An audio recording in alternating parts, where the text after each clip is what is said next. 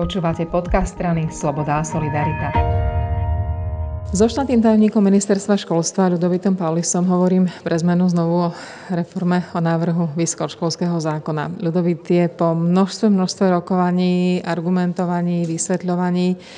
V akom štádiu je teraz zákon? Zákon bol prijatý na poslednej schôdzi v minulom roku na vláde a teraz je predložený v takej podobe, ako bol prijatý s tými dvoma pripomienkami do Národnej rady. Národná rada začne 1. E, februára, takže niekedy medzi 1. februárom a 5. februárom, neviem ako tam je program, tak možno očakávať prvé čítanie. Akademické prostredie má stále výhrady. Ja som ešte aj dodnes vydám na Facebooku také tie rámiky, že proti novele vysokoškolského zákona. Áno, ale aj v tých formuláciách myslím si, že je vidno posun. Ono samozrejme, že keď niekto to až príliš vyhrotí tú debatu, tak je aj trošku ťažké eh, povedať, že teraz už to je v poriadku ale napríklad e, študentská rada vysokých škôl toto prekonala. E, včera som čítal rozhovor s predsedom Filipom Šuranom, ktorý vraví, že čo sa týka výhrad, ktoré mali k vysokoškolskému zákonu, tak všetky boli adresované a už, už tam nemajú žiadny problém. Ako vyhodnotíte tie rokovania? Boli vecné, alebo boli skôr emotívne, alebo boli skôr také, že nazbierané obavy, vyzbierané z viacerých? No, bolo tam dosť veľa E, bola to taká zmes, kde e, boli aj hodnotové nejaké otázky, boli tam aj otázky, ktoré súviseli s nejakým vzájomným sa nepochopením alebo e, nedovysvetlením niektorých vecí z jednej z druhej strany. A potom tam boli aj také otázky toho nastavenia a nejakých možno až prehnaných, prehnaných obav zo strany akademického prostredia. My stále hovoríme, že tá novela prinesie lepšie vysoké školy, kvalitnejšie a bude sa snažiť udržať študentov viacej doma. Áno, to je zámer tej novely.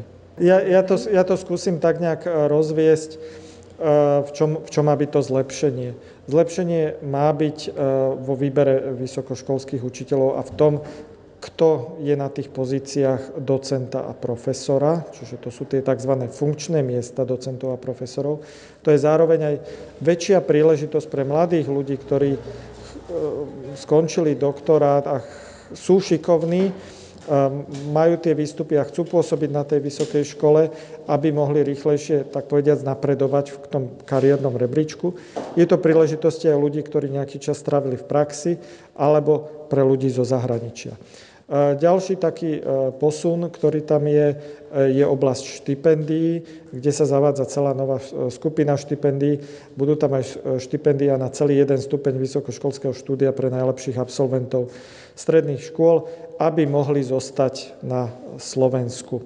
Potom je tam celá skupina opatrení, ktoré súvisia s mobilitami, aby študenti mali menej prekážok, keď si spravia nejaký semester v zahraničí, aby nemuseli si predlžovať štúdium, lebo im niečo neuznajú. E, je tam, sú tam opatrenia pre mobility aj e, učiteľov.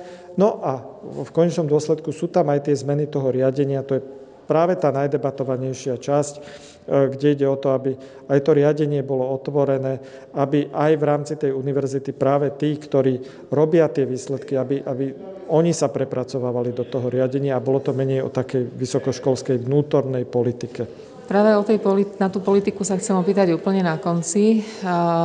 Vysokoškoly sa boja politických vplyvov a ľudí z ministerstva vo svojich správnych radách. To sa podarilo vyriešiť? Ja som týmto obavám nie až tak rozumel, ale myslím si z môjho pohľadu, že tie záruky, ktoré majú v navrhovanom znení zákona voči nejakej politizácii, sú až desaťnásobne vyššie, ako majú pri súčasnom platnom znení zákona. Takže pokiaľ niekomu nevadí súčasné platné znenie zákona, ktoré je tu 20 rokov a sa proti týmto veciam nikto neozval, tak keď teraz je to tam naozaj že zošnurované a strážené zo všetkých strán, tak neviem, ako s tým môže mať problém. Ďakujem veľmi. Ďakujem, dovidenia.